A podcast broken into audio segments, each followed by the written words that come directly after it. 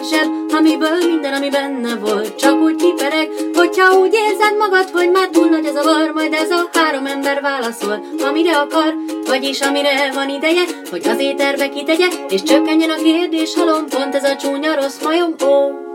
Szervusztok, kedves hallgatók! Ez itt a Csúnya Rossz Majom podcast. Hát elvileg 146. adása, de ez így ebben a formában talán egy kicsit túlzás. Mondjuk legyen ez a 145 és feledik, és elmondom azt is, hogy mi ennek az oka. Mr. Univerzum elutazott valahova egész hétre, és doktor úrral arról beszélgettünk, hogy mármint, hogy megbeszéltük, hogy hívunk vendéget, és így akkor lesz ezen a héten is adás, de nem hívtunk valahogy, mit tudom, én nem találtuk ki, vagy nem sikerült vendéget hívni, ez a lényeg. Úgyhogy akkor úgy döntöttünk, hogy jó, hát akkor nem lesz adás. Aztán ma eszembe jutott, hogy lesz egy olyan pont ebben a napban, amikor az iskola szünet ellenére a gyerekek nincsenek itthon, mert edzésen vannak, a feleségem nincsen itthon, mert dolgozik, a munkahelyén, szemben velem, aki ma itthon dolgozom, és hogy milyen jó pofa lenne, hát így belebeszélni a mikrofonba, de mivel ilyet soha nem csináltam még, hogy teljesen egyedül a falat nézve beszéltem egy mikrofonba, na jó, ez se igaz, mert hiszen a Meti Heteor podcastban mindig ezt csinálom, csak úgy, hogy nem a falat nézem, hanem a képernyőt, ahol látom a beszélgető társamat. Itt viszont a majomban ilyen még nem történt, meg hát, hogy nincs semmilyen visszajelzés, olyan sem történt, úgyhogy kicsit olyan, nem is tudom, tehát olyan kísérletszerűnek éreztem a gondolatot, és arra jutottam, hogy megpróbálom, csinálok egy olyan feledik adást, ami nem is olyan hosszú, nem is úgy működik, mint ahogy általában a majom szokott működni, hanem betömök egyfajta lyukat, amennyiben ugye én, az én vállamat terheli az a felelősség, hogy elvettem tőletek hallgatóktól a szolgálati közleményeket, és a webes olvasók kegyeire bíztam azokat, és nagyon kevés szolgálati közlemény szokott bekerülni, úgyhogy arra gondoltam, hogy rendben, akkor ma elindulok szépen időrendben visszafelé, és elkezdem elmesélni a szolgálati közleményeket, nyilván egyikre, másikra, vagy majd mindegyikre meglátjuk, reagálni is fogok. Szóval ez egy ilyen felolvasós adás lesz, ennek következtében el tudom képzelni, hogy esetleg nem olyan szórakoztató. Jó, nem. Biztos vagyok benne, hogy nem lesz olyan szórakoztató, mint amikor doktor úr és univerzum úr is itt ül velünk, és egymást krenkoljuk fölfelé. De hát hm, nézzük meg, mi sül ki ebből, majd megmondjátok, milyen lett.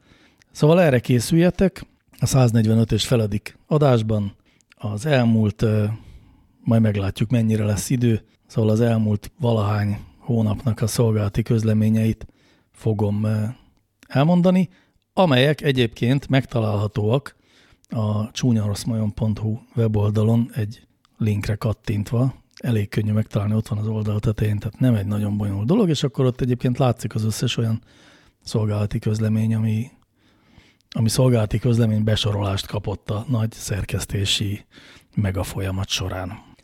Na hát ennyit a bevezetésről. Bele is vágok, majd az is lehet, hogy most mondjuk jön egy zene, és akkor az valahogy egy kicsit úgy megszaggatja, ezt nem tudom, meglátjuk, jó? Döntsük el együtt majd, hogy milyen lett. Tehát, szolgálati közlemények külön kiadás 2023. februárjának a vége felé.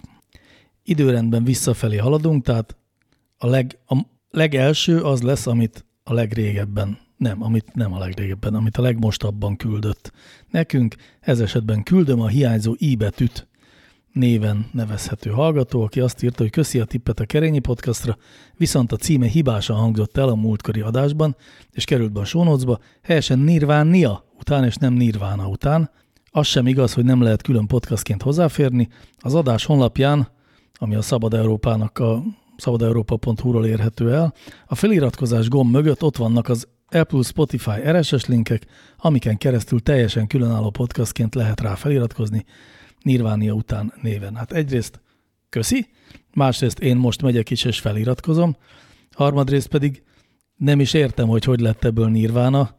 Ugye Nirvánia egy utalás, na de most milyen jó lenne, ha tudnám fejből, hogy, hogy melyik eh, a magyar alter zenekarnak a számára biztos kontrollcsoport volt, de hát azért ránézek egy pillanatra. Nem mondod, most látom, hogy ez a Spions nevű zenekarnak a, vagy ott, ott említették először talán. Hát ez mindenképpen furcsa. Igen, határozottan a Spion zenekar találta ki ezt a kifejezést. Az biztos, hogy aztán ez sokfelé előfordult abban a 80-as évek alter rock világában, ahol az URH Control, Európa kiadó és a többiek ünnepeltek. Ennyit tehát a, arról a hiányzó i betűről. De ennyit erről. Most megyek tovább. Luxus Sifon a Trekker küldte. Luxus Sifonnak nagyon megszaladtak ez az elmúlt hónapokban. Rengeteget ír. Egyebek mellett írt egyet a Skifiről is, és többen mások is írtatok a Skifiről, úgyhogy majd ki fogom keresni most gyorsan így egy kupacba az összes Skifis említést. Harc Skifit sose olvastatok, láttatok? Ahol doktor úr lefikázta az összest. Például The Expanse, ami mi is magyarul a terület, vagy valami ilyesmi. Severance, ami egy filmsorozat, vagy mármint, hogy tévésorozat, vagy akár a Nirvana, de inkább pár könyvet említenék. Három test probléma, hangyák és dinoszauruszok, Brandon Hackett az időutazás napja, magyar író Budapesten játszódik a regény, részben, részben, inkább a Mese Wars. Csak annyit még, hogy a fotocellás ajtókat pont a Star Trek The Original Series miatt valósították meg. Körkapitány, aki TJ Hooker is egyben, beszél erről egy dokuban. FX Mester tiszteletem, de a trekker és a treki között különbség felderítése még rád vár, úgy látom.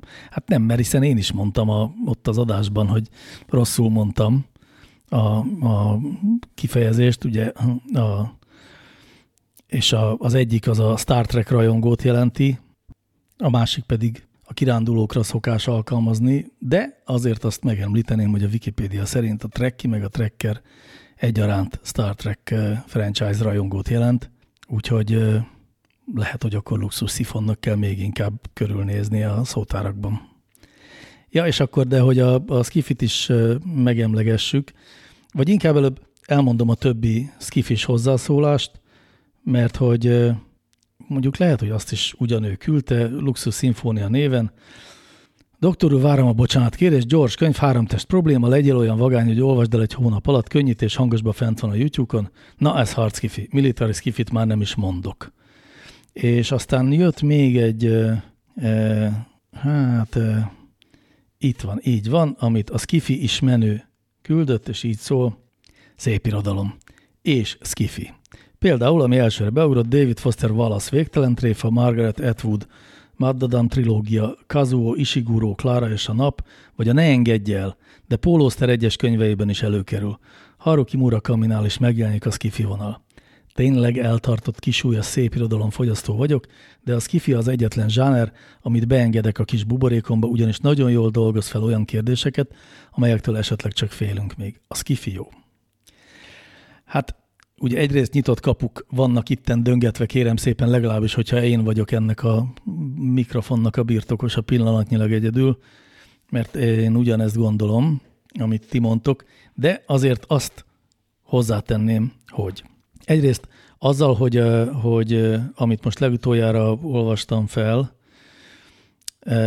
a Skifi is menő nevű hallgatótól, tehát azért ezek a regények ezek mindenképpen szép irodalomnak számítanak, és hát felbukkan bennük valamiféle tudományos fantasztikum, de azért inkább a, inkább a fantasy, vagy inkább, tehát mondjuk akár Polostert nézzük, akkor az elég kevés és kifi, és sokkal inkább ilyen természetfeletti, vagy, vagy ilyen abstrakt, vagy szóval olyasmik, amik úgy nem történnek a való világban feltétlenül, vagy David Foster Wallace-ról sem mondanám, hogy hogy az kifi lenne.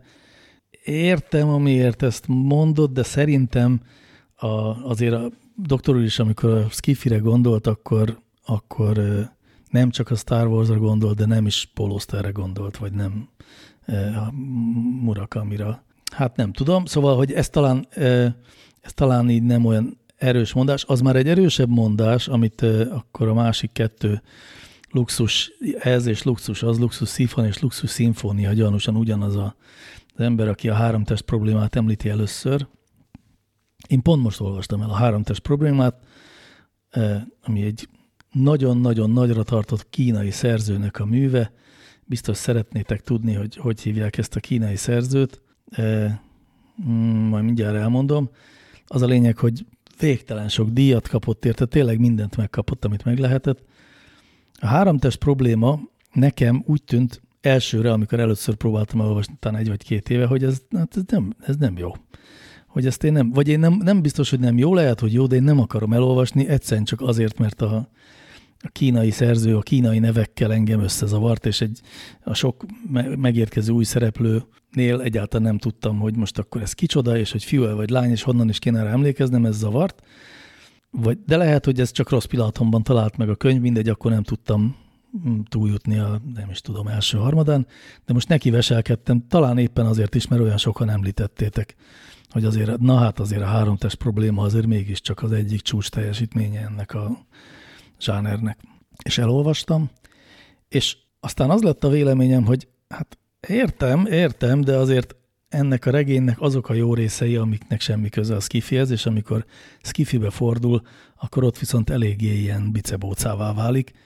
És némiképpen megnyugodtam, amikor miután letettem a könyvet a utolsó oldal után, akkor megnézegettem a, a moly.hu-nak a mondjuk kritikáit, vagy könyvismertetőit, amiről általában azt gondolom, hogy a moly.hu azok szoktak könyvismertetőt írni, akik nagyon rajonganak, vagy hát általában azok vannak túlsúlyban, azok a könyvismertetők, amik, amik maximális rajongásukról biztosítják az adott művet. És mégis most azt láttam, hogy itt azok is, akik nagyon szerették, azok is csak ilyen négy vagy négy és fél csillagot adtak rá, és mindenki megjegyezte, hogy hát hm, hm, hm, egyfelől, másfelől, tényleg irodalmi igényességgel megfogalmazott szöveg, aminek nagyon jó részei is vannak, például az, ahogy leírja a kínai kulturális forradalom időszakát, na abban például semmi skifi nincs is, és aztán amikor belekeveredik a, a skifibe, akkor ott meg hirtelen elkezd kicsit egyébként olyan lenni, mint a Star Wars, hogy bizonyos pontokon iszonyatosan következetlen, nagyon tudománytalan, nagyon ilyen, hát egyszerűen fogalmazva marhaságokra húzza fel a fordulatokat, azokat a pillanatokat, amik amik megfordítják a cselekményt. Úgyhogy értem, hogy nagyon sok díjat kapott, biztos azért, mert nagyon PC dolog volt egy olyan kínai szerzőnek adni díjat, aki egyébként nagyon erősen és érzékletesen írta le a kínai kulturális forradalmat, meg aztán a későbbi kínai társadalmat, de és nem azért, mert nem eléggé űroperet, a legkevésbé sem az, de szóval én azt gondolom, hogy nem ezt kell legelső helyen említeni, hogyha jó szkifiket akarunk mondani. Egyébként aztán arra is rádöbbentem, hogy mostanában sokkal inkább magyar szerzőktől olvastam skifit, és ott, hát amit mindig elmondok nektek, hogy Moskát Anita bármelyik művét nagyon tudom ajánlani, az tényleg irodalom, mégpedig szép irodalom, csak éppen a skifi zsánerben, de azzal viszont, hogy, hogy mondjuk a Brandon Hackett az Időutazás napja című könyvét, azt a szép irodalomban említi luxus szifon, azzal én azért vitatkoznék, az egy szórakoztató zsánerkönyv, de hát legfeljebb magyar viszonylatban mondhatjuk azt, hogy egész jó. Én nem vagyok olyan nagyon oda tőle, de jó, jó érzés volt olvasni, mint hogy persze a The Expanse meg a Severance, ezek is jó cuccok, határozottan, de nem egészen ugyanazzal a indulattal, vagy nem egészen ugyanazzal a megfontolással állnak neki az kifinek, vagy a, az írásnak, az, az, az írott szó szórakoztató mi voltának, mint ahogy egy szép irodalmi mű neki áll. A skifi az sokkal inkább az agyat dolgozza meg, kevésbé az érzelmeket. Nyilván vannak erre is ellenpéldák, hogy csak nem mondjuk a Star Wars-t, ami aztán tényleg csak az érzelmekre, az intellektusunkra biztosan egy egészen kicsi nyomás sem helyez. De szóval, hogy azért a, a skifi az alapvetően tényleg inkább arról szól, hogy a leleményességet, a tudományos csavarokat, ezeknek, vagy, vagy a jövőről való gondolkodás teljes körűségével tud lenyűgözni minket, és kevésbé azzal, hogy milyen karaktereket rajzol meg. És egyébként azok szoktak lenni jó skifik, ahol, ahol a ahol nem csak ezek az elemek erősek, hanem amúgy a karakterábrázolás, a történet, a koncepció, a konzisztenciája a történetnek, a logikája, a motivációk kiderülnek. Szóval, hogy ami, ami olyan regényszerű abban az értelemben is, ahogy egy klasszikus szép irodalmi regény az. azok szoktak a legjobbak lenni, vagy én azokat tartom a legjobbnak, és mondjuk az időutazás napját Brandon Hackett nevű magyar szerzőnktől azért nem tartok ennyire, vagy nem ilyennek tartok, az tényleg inkább arról gondolkodik, hogy mi lenne, ha Magyarországon mm, történne valami ide, időutazó sztori kb. erről. Szóval hát én ezt gondolom a skifiről, de mondom, én, én is megvédeni szeretném ezt a zsánert. Én is azt gondolom, hogy ilyet olvasni semmivel sem kínosabb, mint Dostoyevskit, bár azért másra használjuk tényleg. Tehát Dostoyevskitől olyasmit kapunk, ami, ami aztán sokáig bennünk ül, és amin gondolkodhatunk, vagy amit, amit, úgy, amit úgy fel kell dolgozni, és ami úgy kavarok bennünk, és aztán amikor valahol lecsapódik egy ilyen sötétebb, hátracsó sarokban, az utána egyszer csak egy teljesen más helyzetben fog előkerülni, nem is szó szerint, hanem már csak egyfajta beépült élettapasztalatként jelenik meg, míg mondjuk a mondjuk Andy Weirnek a Marsi című könyve, ahol ugye ott ragad egy Mars expedíció egyik mérnök utazója a Marson, ott felejtik a többiek, és kénytelen egyedül kiokumulálni, hogy hogyan éli túl ezt az egészet. Nyilván lehetetlen, hogy túlélje, és mégis valahogy megpróbálja. Az meg arról szól, hogy mennyire találékony egy mérnök, amikor egy ilyen helyzetbe kerül. Nyilván máshogy működik, ezt nem fogjuk felhasználni, vagy nem valószínű, hogy ebből valamiféle az életünkbe, vagy a, a személyiségünkbe beépült tudás lesz, de marhára fogjuk élvezni, már aki szereti az ilyen. Tehát az, aki egyébként mondjuk barkácsolni szeret, az imádná, imádja a marsit. Szóval azért más a két világ, de hogy ne lenne metszete, azt én is mindenképpen cáfolom. Na nézzük tovább. Na hát itt egy örjöngő FX Mester nevű hallgató, elárulom nektek, ezt én írtam. És azért írtam, mert J.K. Rowling története, vagy ügye, az vetett némi árnyékokat, vagy vetett némi hullámokat, ha nem is olyan nagyokat, mint amire számítottam, de kaptam egy személyes hosszú levelet, és arra, annak egy pontjára szeretnék válaszolni, mert úgy tűnhetett, hogy valaminek nem néztünk utána, nem voltunk elég pontosak. Aminek nem néztünk utána, és ami miatt a nagy leszúrást kaptam, hogy anélkül, hogy utána néztünk volna, azt állítottuk, hogy Angliában bemondásra lehet nemet váltani, tehát nem kell hozzá semmilyen extra, nem tudom, orvosi igazolás, vagy nem váltó műtét, vagy hormonkezelésről szóló igazolás, és hogy ugye Rowling ezt állította az eszélyében, és hogy hát pedig ennek utána kellett volna néznünk, hiszen ez nem igaz. No, és akkor én utána néztem, és a helyzet az, hogy egyrészt Rowling nem ezt állította, hanem ezt feltételes módban állította, hogy megtörténhet, hogy országunkban már az lesz, hogy. És mint kiderült, valóban ebben a pillanatban az ország akkor már éppen nem miniszterelnöke, Theresa May azt mondta, hogy ez a tervük, hogy ezt fogják bevezetni, illetve Skóciában, hát ha jól tudom, ott él Rowling, ott viszont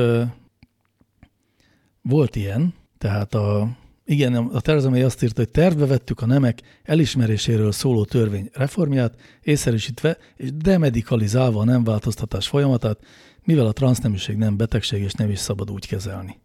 Ami nagyon ö, igaz, de hogy ez a demedikalizálás pont arról szólt, hogy ezek után nem kell orvosilag igazolni azt, hogy valaki nem váltó műtéten esett át, vagy kezdett el ezzel foglalkozni.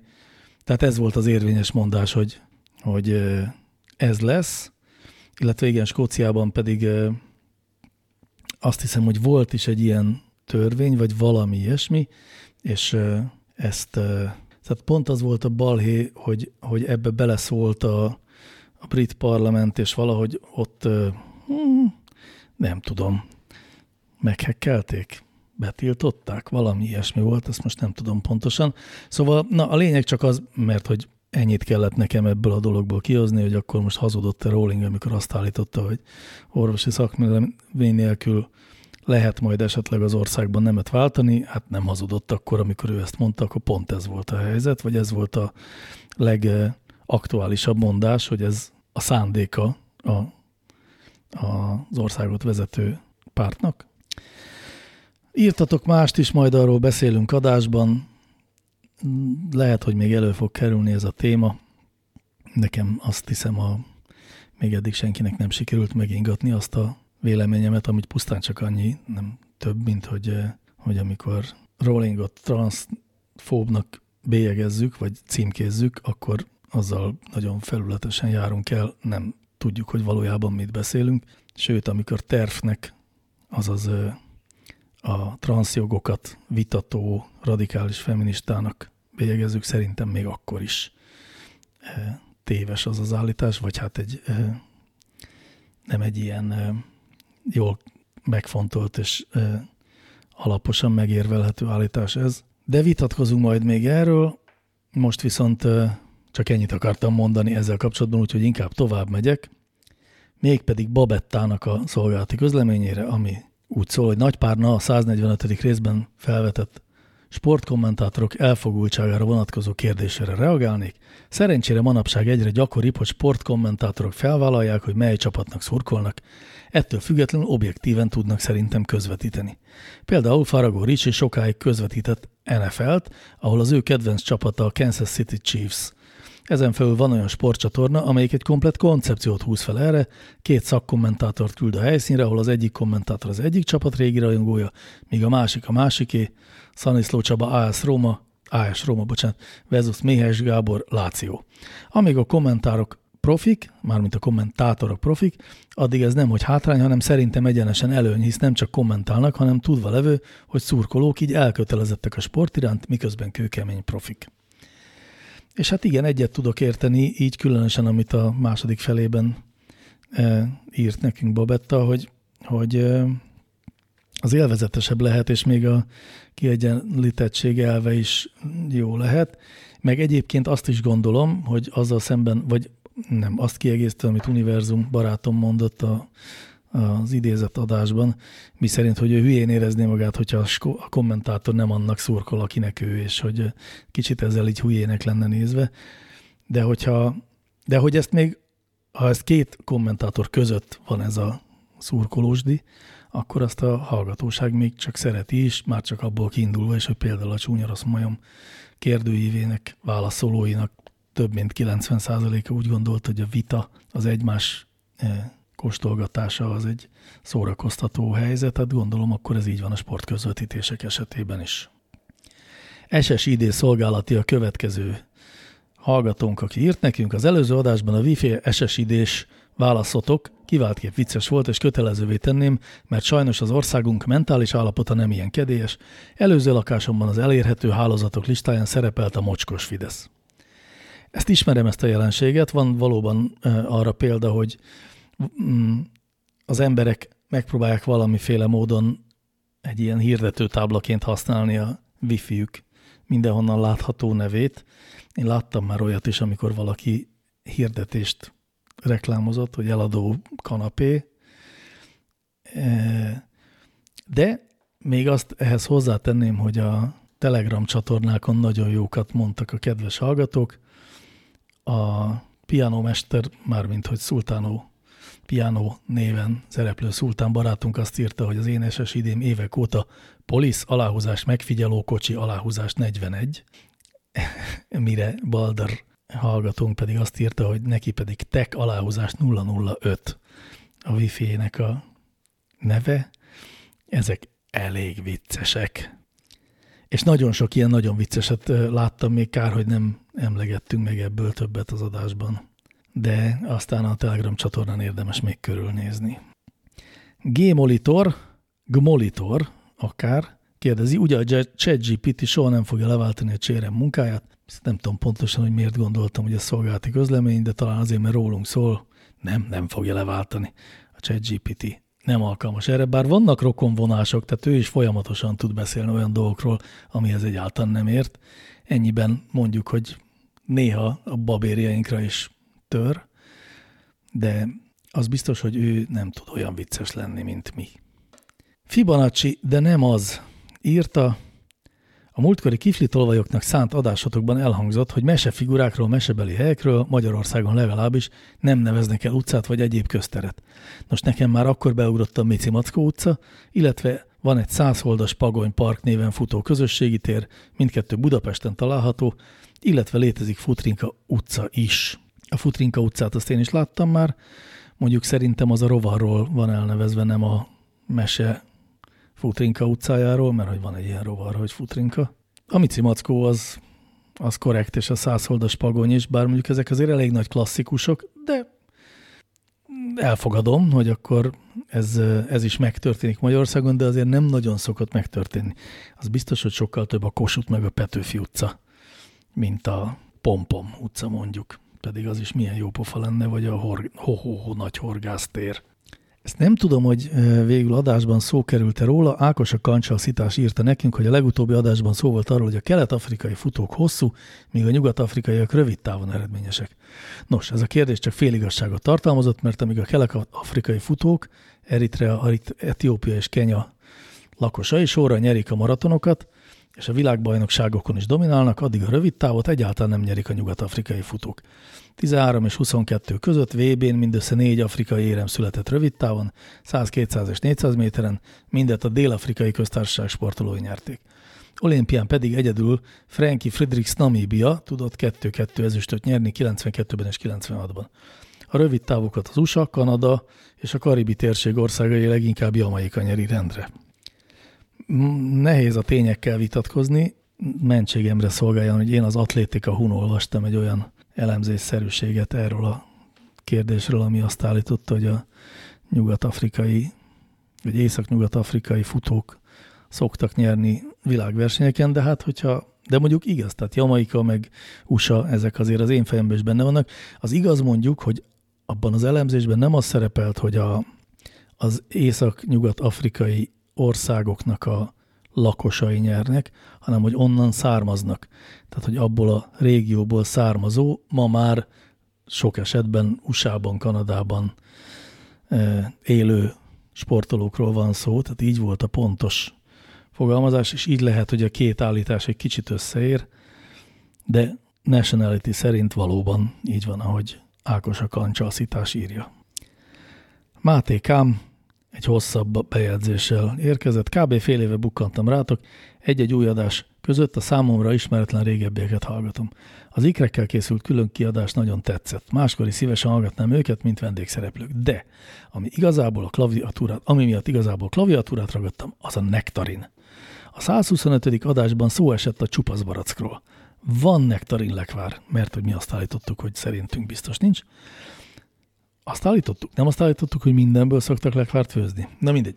Mégpedig ugyanúgy készül, mint a sárga barack lekvár. Édesanyám minden évben elrak télire mindent, amit lehet, pár éve tudott igazán olcsón termelőtől nektarin szerezni, és hát mit csinál egy háziasszony 30 kg bármivel, elrakja télire. A sárga barack lekvár készítésétől semmiben nem tér el, a végeredmény pedig személy szerint ég és föld. A sárga barackot nem szeretem, mert benne vannak azok a szúrós kis izék, gondolom rostok, ezzel szemben a nektarin lekvár sejmes, könnyed. Szóval ajánlom mindenki figyelmébe, hogy próbáljátok ki, csak így tovább. Üdv, Mátékám! Köszönjük szépen, megpróbálom majd rábeszélni a feleségemet, hogy rakjunk el nektarint télire, csak ahhoz előbb el kell érjünk ahhoz, hogy megint tér legyen, most már pont vége, úgyhogy most már nem fogunk nektarint befőzni, de már csak egy háromnegyed évet kell aludni, és akkor ezt meg lehet csinálni. Some Kind of Armstrong hallgatónk ezt írta. Ismeritek-e a Smarter Everyday vagy a Smarter Everyday 2 YouTube csatornákat?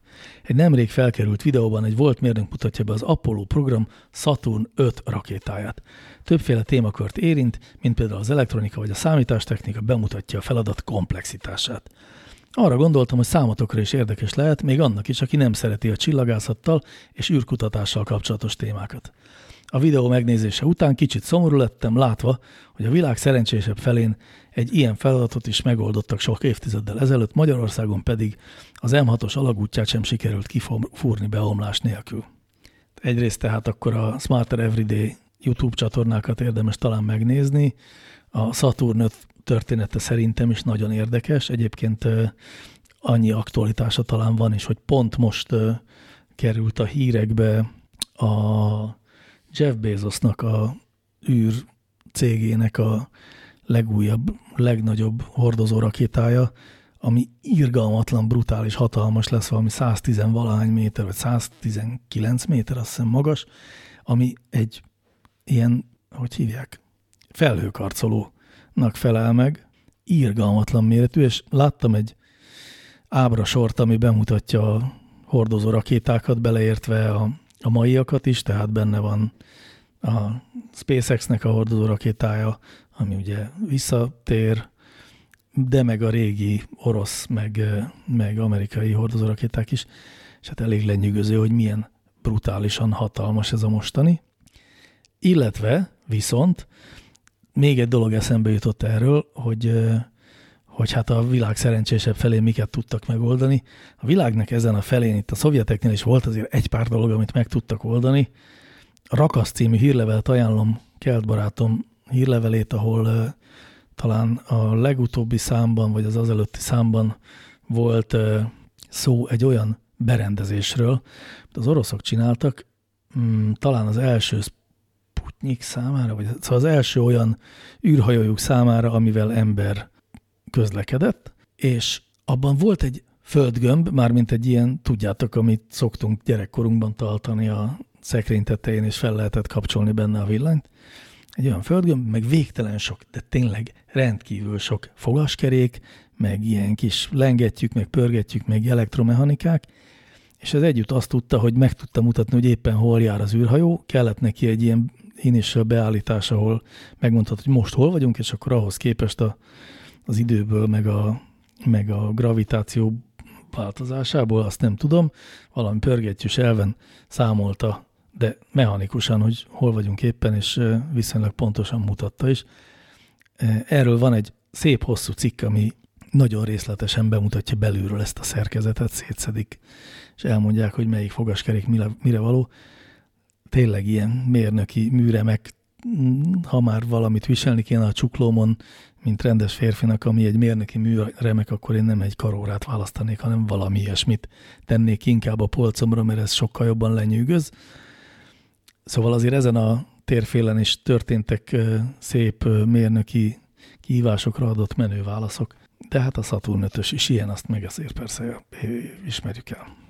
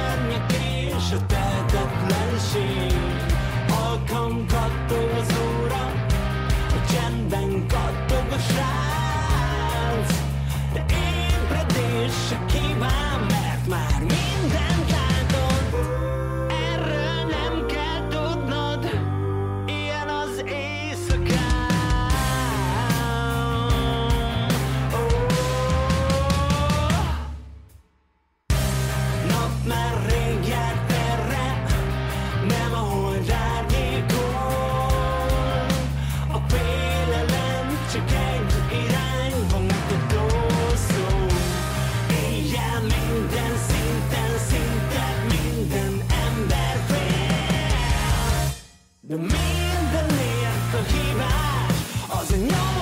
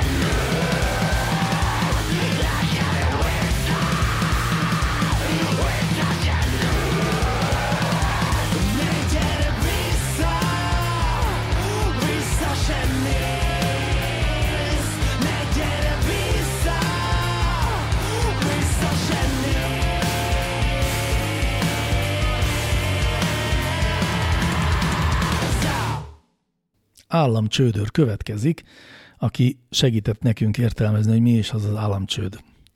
Az államcsőd tényleg azt jelenti, hogy az állam a hitelezőit nem tudja fizetni. Ha a fizetéseket nem fizeti ki, az nem államcsőd. Magyarország a forintban kibocsátott lakossági állampapírok esetén egyszerűen nem mehet csődbe, mert pénzt nyomtat és a brutális infláció mellett de kifizeti.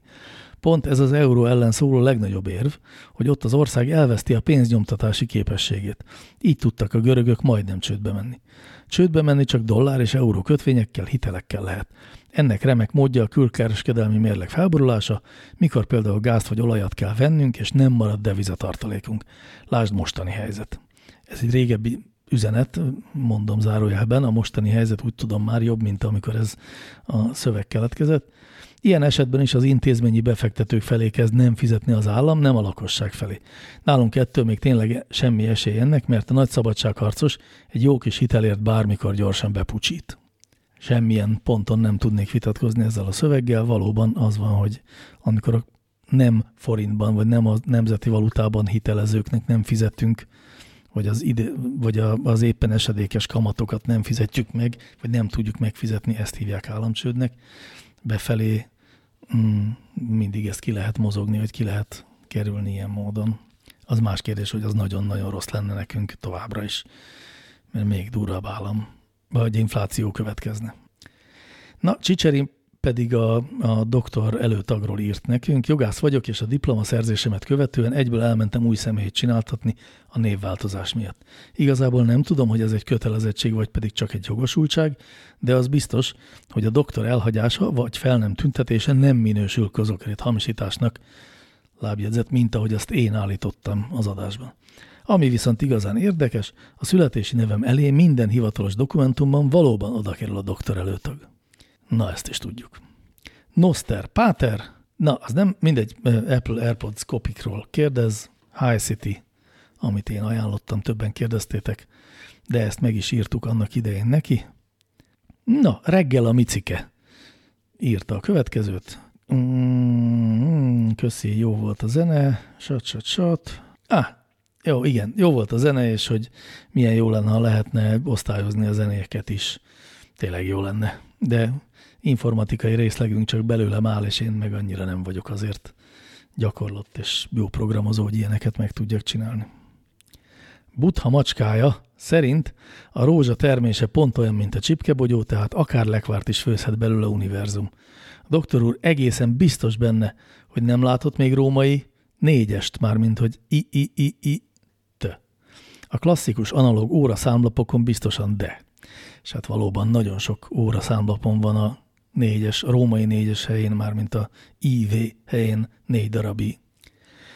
Aztán többen is írták, Paralelpipadon és Zsuzsa is, hogy híren e, választása, amit Mr. Univerzum ajánlott, mint zenét, és volt is a gondolom 141. adásban talán, vagy valami ilyesmi.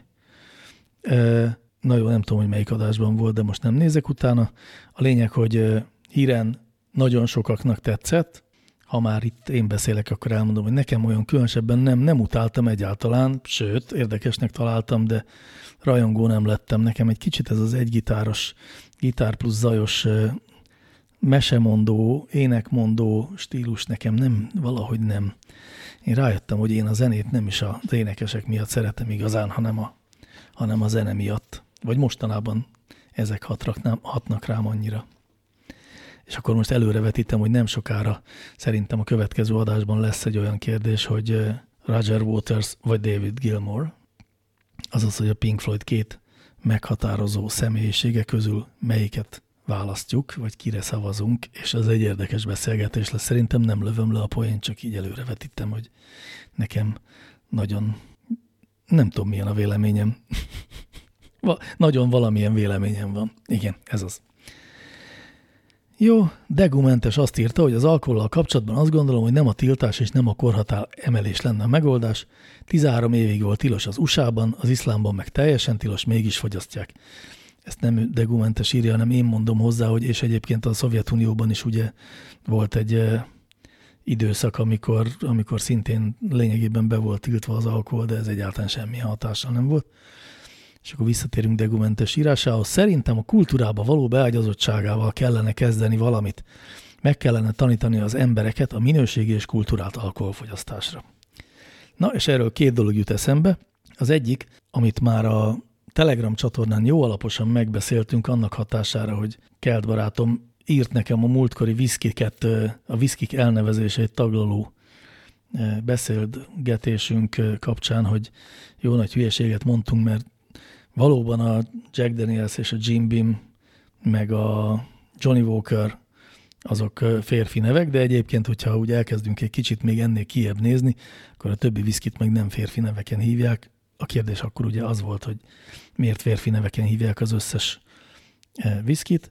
Hát annyiban akkor nem mondtunk hülyeséget, hogy azt mondtuk, hogy nyilván a főzőmesterről vannak elnevezve ezek a férfi nevet hordozó viszkik, és azóta, mint kiderítettem, valóban a férfi nevek innen vannak, hogy a Johnny Walker is, meg a Jack Daniels is e, az alapító, a főzde alapító John Walkerről és Jack Danielről van elnevezve, ott még ott említette a kérdést beküldője a, a Gentleman Jacket, ami a Jack Danielsnek egy ilyen kétszer szűrt viszkie, meg egyszerűen csak a Jack Danielsnek a ilyen finomított, lágyított, sejmesített változata, onnan van a neve, és nem egy egyébként híresnek mondható brit gangsterről, Gentleman Jackről nevezték el.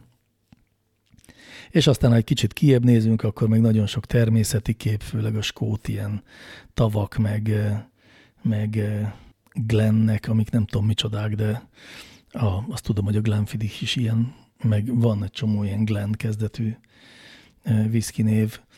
Szóval, hogy ilyenek vannak, illetve még azt is mondta Kelt, hogy, hogy a, azt viszont, hogy a japán viszkikről azt gondoljuk, hogy az biztos mind cseresznyevirágzásról, meg pillangókról van elnevezve, az micsoda e, rasszizmus, hiszen Mhm, egy ilyen sztereotípiát azonosítunk a, a japán ez esetben néppel, akikről azt gondoljuk, hogy minden cseresznye virágzásról neveznek el.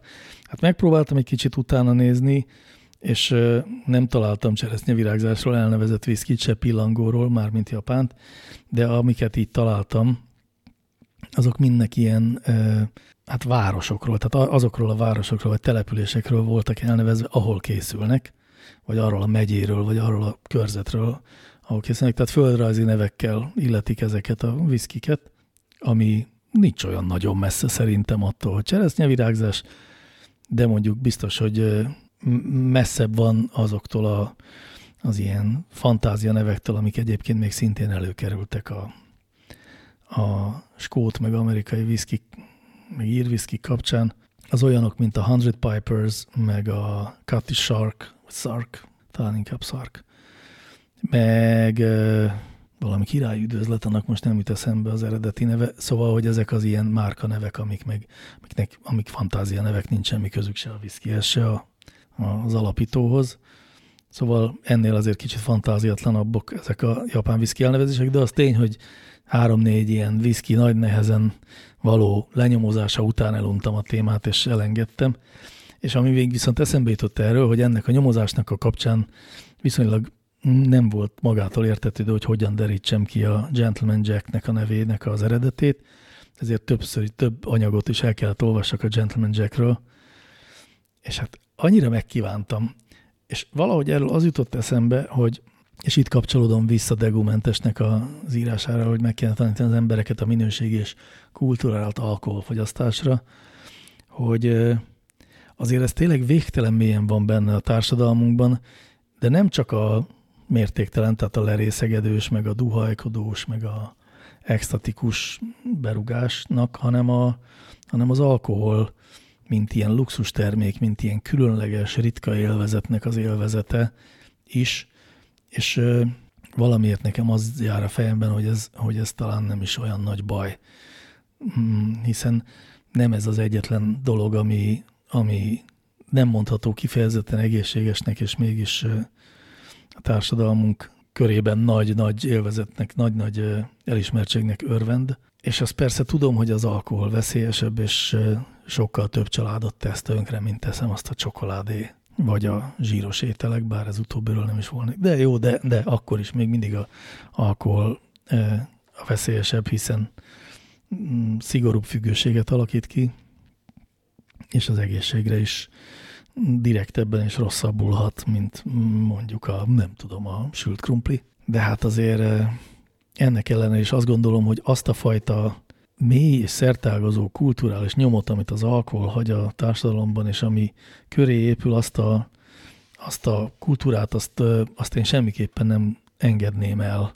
és mindenképpen utálnám, hogyha ezt lecserélnénk valamilyen, nem is tudom, mondjuk olyan viszkikre, most a jövőről képzelgek, aminek nincs alkohol tartalma, de a fogyasztás élménye minden más szempontból hasonlít a mai viszkikére.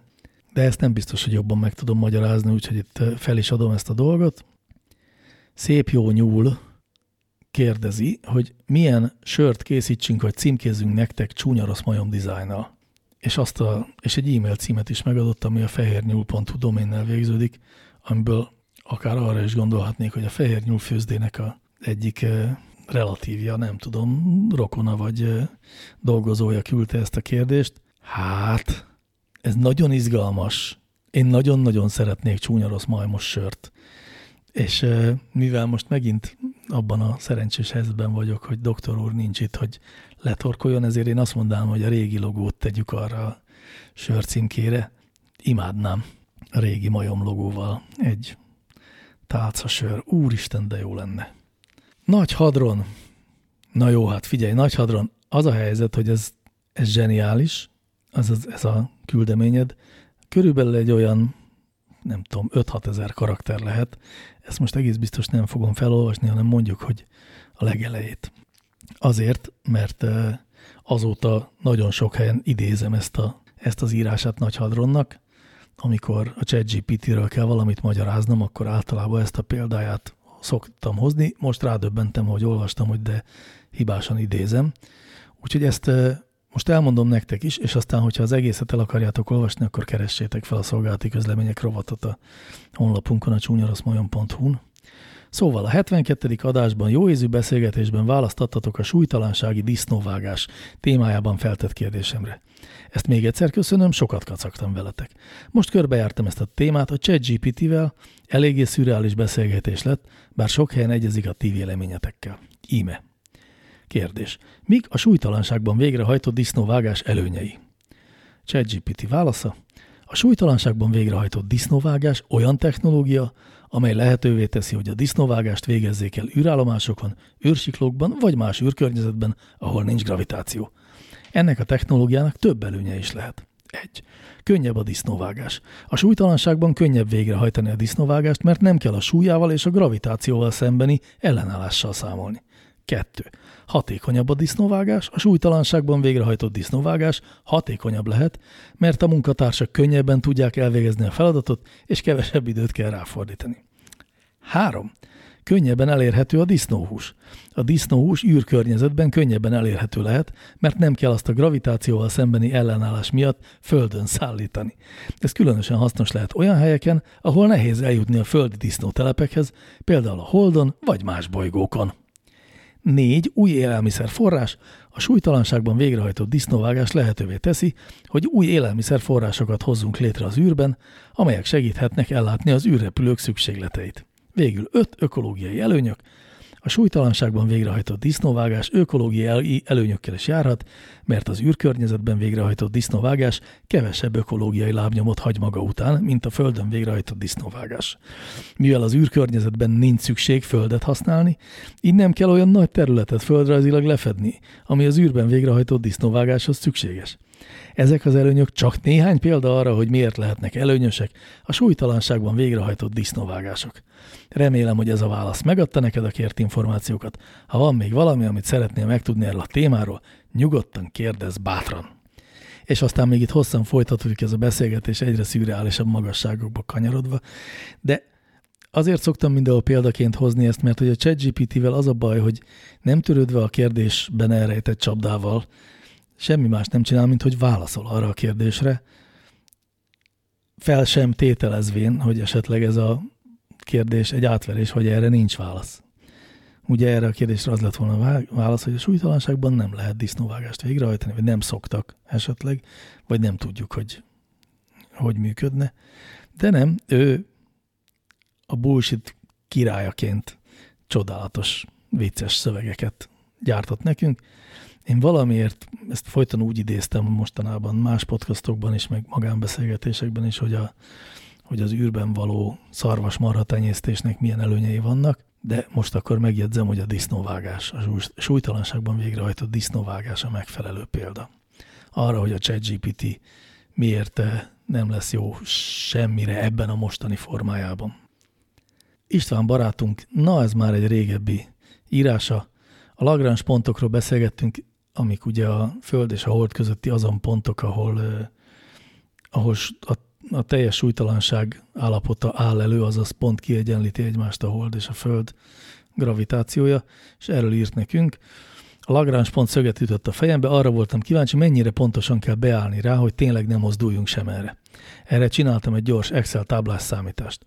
Arra voltam kíváncsi, hogy az elméleti tökéletes ponttól egy adott távolságba beállva mennyit mozog arrébb az űrhajónk.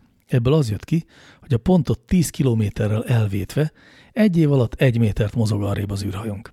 A pontatlanság növelésével arányosan nő az egy év alatti elmozdulás. 1000 kilométernél 100 métert mozog arrébb az űrhajó, 1 millió kilométernél 10 kilométert. Az érdekes inkább az, hogy egy millió kilométerrel elvétve a pontot, az első órában csupán egy millimétert zuhanunk a föld felé, az első nap nincs meg az egy méter, és az első hónapban csupán 700 métert zuhantunk.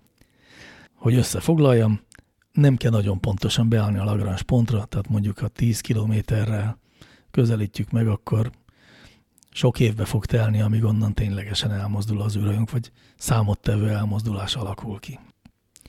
Jó Tamás kérdésként tette föl azt, amit reagált a mi hát állításunkra. Drága csérem, akik azt tanácsoljátok, hogy túrázni menjen első randira az ember. Melyik lány menne nyugodtan egy vadidegen férfivel egy sűrű erdő közepére az első találkozón, jó messze a civilizációtól és a mobiltérerőtől? Én azt gondolom, hogy egy csomó lány lenne, aki nyugodtan menne egy vadidegen férfival így, már csak azért is, mert hogy nem feltétlenül ketten kell menni túrázni, lehet társasággal is, az még mindig pont úgy lehetőséget ad a beszélgetésre, de értem, amit mondasz, valóban erre a vetületre nem gondoltunk. Kolbi kérdezte, hogy miért kopott ki a kolbásztok köszöntés, talán mert kikoptak a régi hallgatók is, vagy ennyire felhigult a közönség? Nem, szerintem csak unalmas lett talán, vagy egy kicsit eluntátok, de én még mindig nagyon szeretem, ha valaki kolbásztokkal köszön. Úgyhogy hajrá! Gyökér, ha vidékizni lehet, akkor a cigányozás is rendben. Ezt azt hiszem azért tettem ide, mert ezt nem, nem gondoltam, hogy a válaszra mértó lenne, mert nyilván a kettő teljesen más egyrészt, másrészt mi nem úgy vidékiztünk, hogy e, szerintünk a vidékiek hülyék, hanem azt arra a kérdésre válaszoltunk, hogy vajon miért vidékiznek egyre többen, és azt mondtuk, hogy lehet, hogy azért, mert e, alapvetően a vidéki szavazók szavazták meg ezt a kormányt szemben a városi, ak e, azon jól kifejezett vágyával, hogy ők inkább leváltanák a jelenlegi kormányt. Nagyon más egy teljesen heterogén csoportot mondjuk szídni, ráadásul olyan módon, ami nyilvánvalóan nem vonatkoztatható mindenkire, mint cigányozni, ami viszont egy népcsoportnak a mindenféle negatív sztereotípiákkal való azonosításáról szól, Szóval a cigányzás nincs rendben, a vidékizés egyen rendben van, de szerintem mi nem vidékiztünk, vagy nem nagyon vidékiztünk, hanem próbáltuk megfejteni, hogy mások miért vidékiznek. Kati néni nem új kérdező írja, jó érzés jelent nektek, ha látjátok, hogy karácsony szent napján emberek CRM epizódokat hallgatnak? Nézitek ilyenkor a hallgatottságot? Nagyobb vagy kisebb az átlagnál? Nem néztük? Jó érzést okoz?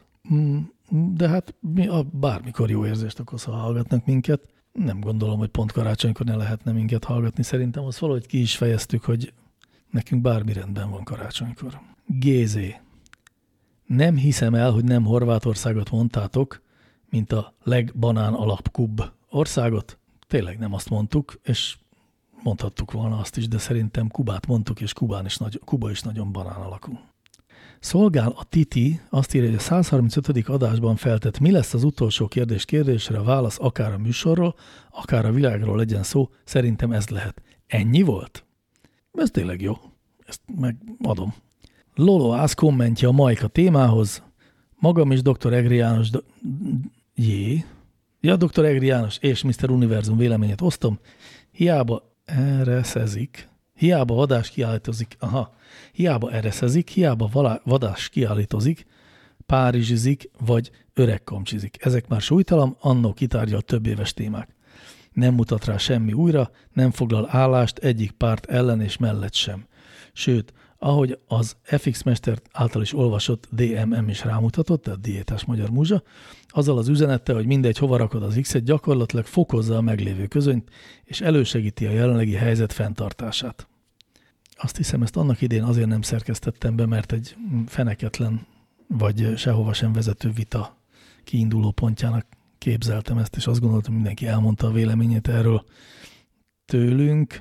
Én azt gondolom, hogy eh, ha ma egy eh, popzenész, közszereplő ereszezik, vadás kiállítozik, párizsizik, vagy öreg komcsizik, akkor azzal állást foglal, hiszen nem csak azt az állást lehet elfoglalni, hogy egyik párt ellen és mellett sem foglal állást, sőt, azzal talán a legkevésbé lehet itt állást foglalni ma Magyarországon, ahogy azt állítja, hogy a jelenlegi ellenzék és a kormánypárt egyaránt alkalmatlan, ez egy szerintem nagyon határozott állásfoglalás, és egyébként olyan értelemben még mindig bátornak gondolom, hogy ezzel e, ellenébe megy mindazoknak, akik meg úgy gondolják, hogy politikai állásfoglalás az, hogyha valamelyik pártot támogatom, ez pedig egy ennél rétegzettebb, meg bonyolultabb dolog, úgyhogy hm, engem nem győztetek meg arról, hogy Majka csak marketing szempontokból írta ezt a számát, de hát értem, hogy más meg nem így gondolja, ott az adásban is ez derült ki.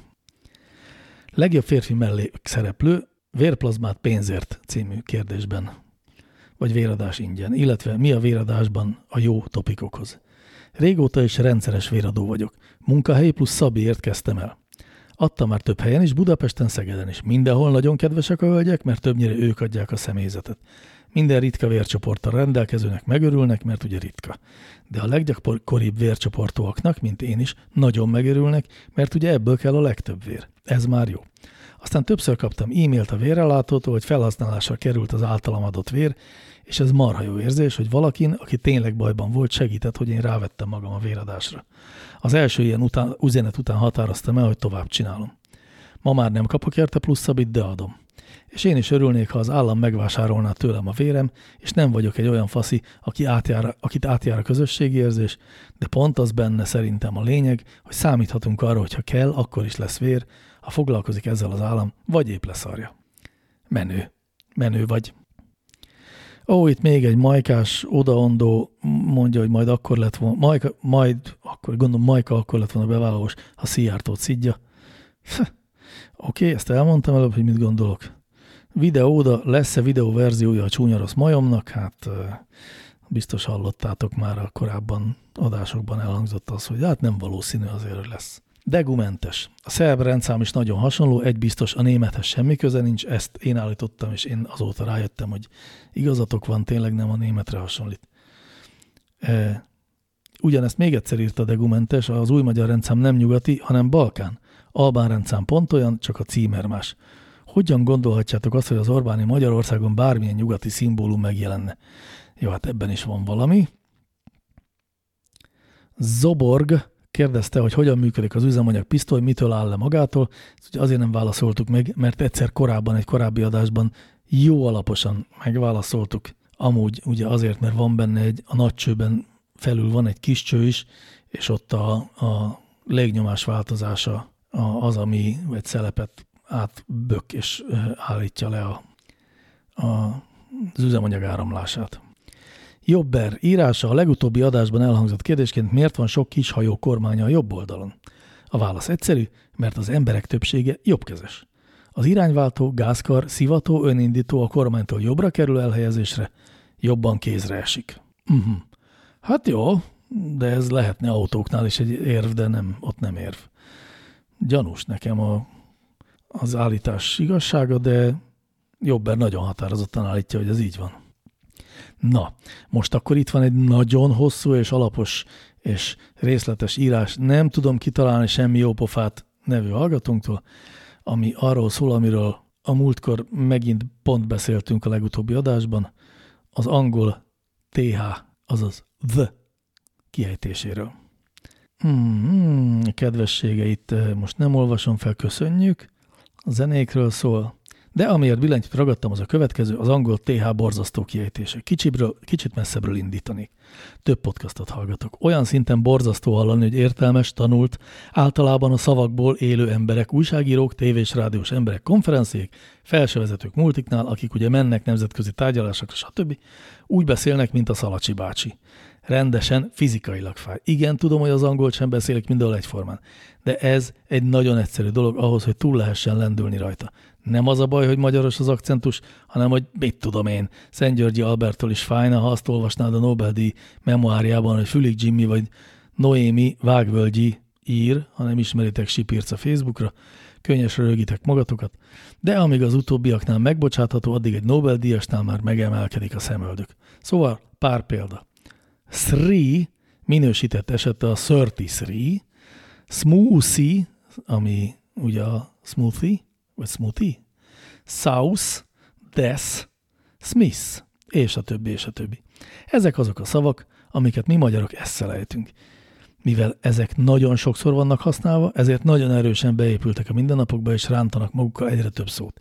Viszont ha igazuk lenne, akkor ezeket a szavakat mégis hogyan ejtenénk? Tor, method, this, thank you, think, thief, thief, thread, Agatha, strength, na jó, értitek, nem olvasom tovább.